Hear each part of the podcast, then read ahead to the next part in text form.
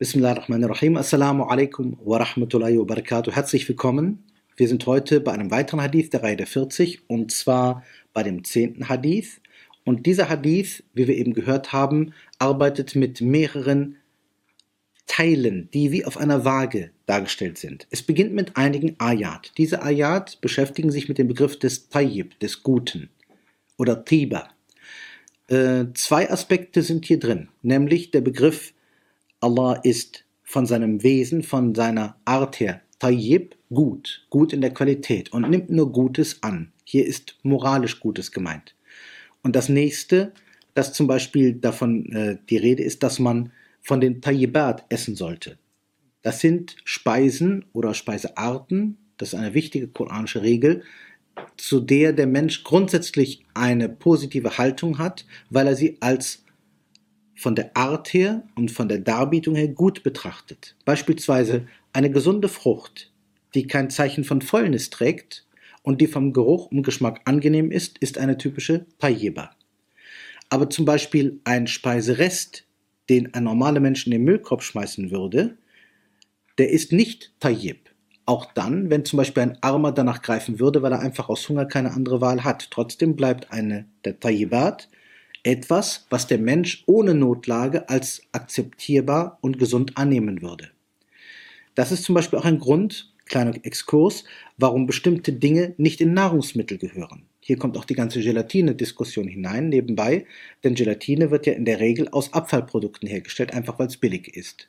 Aber hier merkt man, dass die Industrie etwas tut, was das an ethischen Grundsätzen interessierte religiöse Recht nicht will.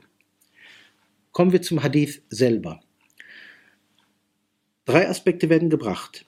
Allah selber ist Tayyib, ist gut und nimmt als solches erstmal nur Dinge an, die Tayyib sind. Dann kommt die Speiseregel. Denn hier handelt es sich um Dinge, die der Mensch mehr oder weniger wählt oder auswählen muss. Und der dritte Teil beschäftigt sich mit dem Aspekt des Risk. Und das heißt, so nehmt von den Dingen, die Tayyib, die guten Charakter haben, wovon wir euch versorgt haben. Jetzt kommt ein Bruch und das heißt im Hadith, dann erwähnt der Prophet salam einen Mann. Und jetzt erspinnt, äh, spinnt sich eine andere Diskussion und zwar so. Während auf der einen Seite die koranischen Weisungen sind, kommt jetzt die Umsetzung im Leben. Das ist die erste Waage. Jetzt wird der Mann beschrieben. Er wird auf eine besondere Weise positiv beschrieben. Gemeint, das ist jemand, der offensichtlich auf der Reise ist, der weit unterwegs ist, der staubbedeckt ist. Normalerweise wird man nämlich sagen, jemand, der in einer Beschwernis ist, noch dazu auf einer beschwerlichen Reise, dessen Bittgebet, dessen Dua wird normalerweise angenommen, aufgrund der Erschwernis. Deswegen wählt der Prophet dieses Beispiel.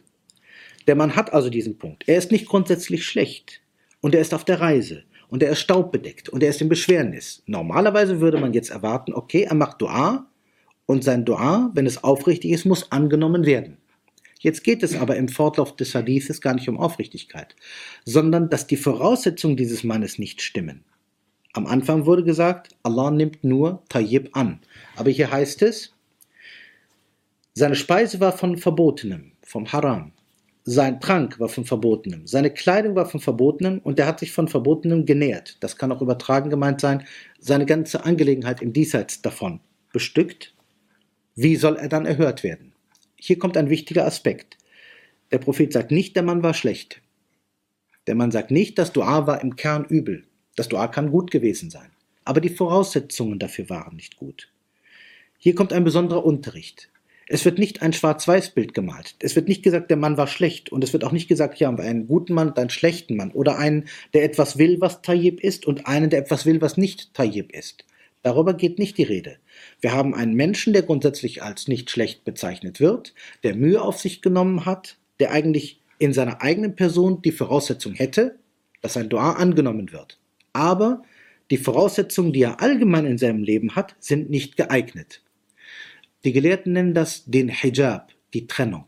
Es gibt Dinge, die sind eine Trennung zwischen uns und der Annahme unseres Bittgebetes, unseres Duas. Dazu zählen bestimmte Verhaltensweisen, davon ist hier auch die Rede.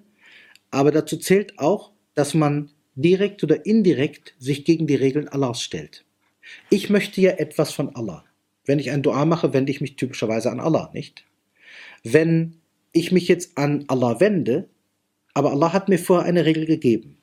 Mache dies, vermeide das. Ich habe es aber umgekehrt gemacht. Ich habe genommen, was mir nicht zukam und habe missachtet, was ich hätte tun müssen.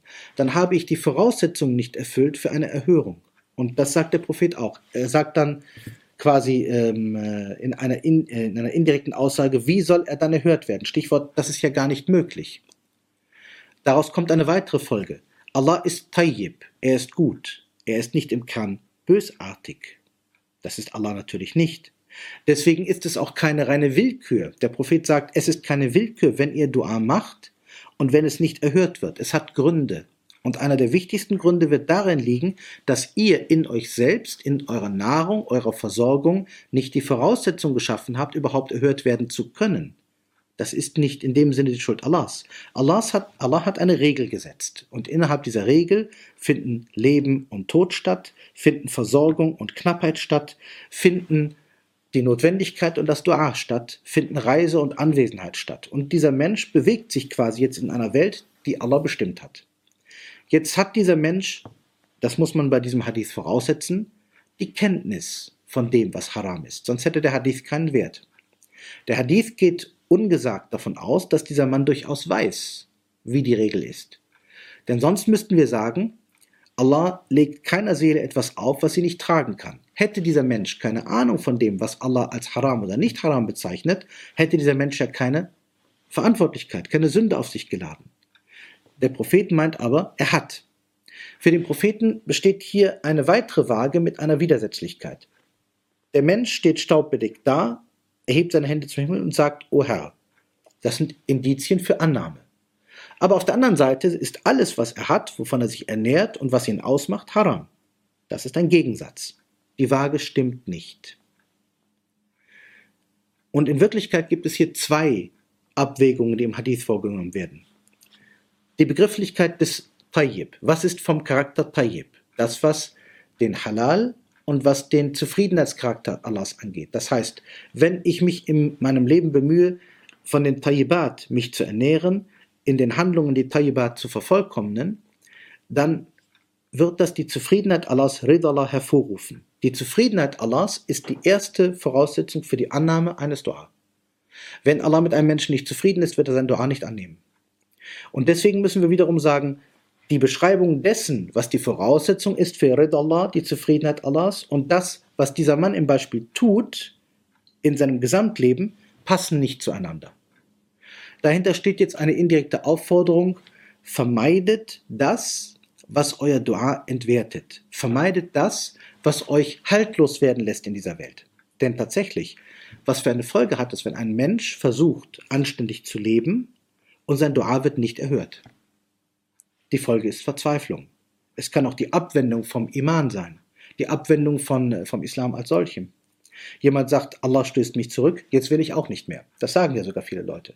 Das ist eine äh, immer stärker werdende Gefahr. Der Prophet warnt hier davor und sagt, schau doch erstmal, ob deine Voraussetzungen stimmen. Solange du nicht sicher bist, dass deine Voraussetzungen stimmen, die Allah nun einmal gesetzt hat in dieser Welt, kannst du überhaupt keine Äußerungen bringen. Vielleicht musst du erst bestimmte Voraussetzungen deiner Person verändern, damit du sicher sein kannst, dass dein Dua erhört wird. Da musst du verschiedene Dinge tun. Und sollte das nicht der Fall sein, kann es ja auch an anderen Faktoren liegen als an dir allein. Aber zuerst einmal, man kann sagen, die Mehrheit der Fälle wird doch so sein, in dem Menschen ist ein Problem. Deswegen ist dieser Hadith sehr gut. Er bezeichnet allgemein, was ist Tayyib, allgemein, was sind die Voraussetzungen für die Annahme des Gebetes und dann auch, was sind die Voraussetzungen dafür, dass der Mensch in seiner Gänze sich Allah annähern kann. Eine Gefahr, die in dem Hadith angedeutet wird, ist eine verdeckte Unzufriedenheit, ein verdecktes Zuwiderhandeln. In der ersten Ayah, die in diesem Hadith erwähnt wird, ist gesagt, Allah hat etwas befohlen. Wenn ich also etwas tue, was dem Befehl Allahs direkt oder indirekt zuwiderhandelt, führt das zu einer Folge. Der Prophet sagt in diesem Hadith indirekt auch, wer glaubt, dass er mit seinem Dua, mit seinem Bittgebet ein widersächliches Handeln bedecken kann, irrt. Denn wir könnten es auch so sehen.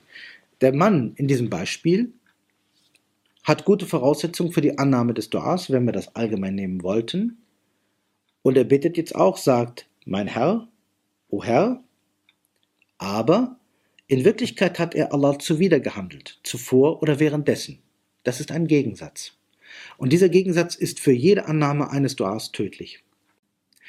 Wenn ich jetzt sage, wie kann man denn seine Handlungen reinigen? Das ist ein wichtiger Punkt. Wie kann man sie auf die Stufe der Tayyibat erheben?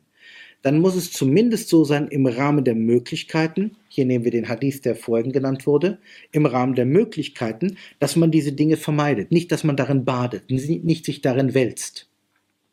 Es gibt ja Leute, die sagen, wenn ich schon den Zins nicht vermeiden kann, dann mache ich auch Zinsgeschäfte. Nach dem Motto, wenn ich mich nicht sauber halten kann, dann mache ich alles. Diese Haltung finden wir sehr häufig bei Jugendlichen, die sagen, ich bin ein sündhafter Mensch und Allah hat mich so und so verstoßen, jetzt mache ich alles Mögliche. Und tatsächlich machen manche dieser Leute wirklich die unglaublichsten Dinge.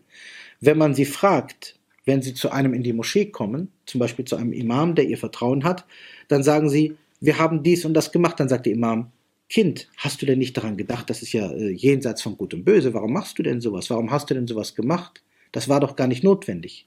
Dann sagt derjenige, ich wollte Allah gegenüber nichts Böses tun, aber ich hatte die Hoffnung verloren, dass er mir vergibt und ich auf einen anderen Weg zurückkommen kann. Das ist ein häufig wiederholtes Argument. Das ist ein eindeutiger Irreweg. Solange man sich bemüht, und die Aufrichtigkeit entscheidet nur Allah, dass man das Üble vermeidet und so weit wie möglich seine Sachen reinhält und im Sinne der Tayyibat gibt es immer eine Chance und immer eine Annahme des Bittgebetes des Duas.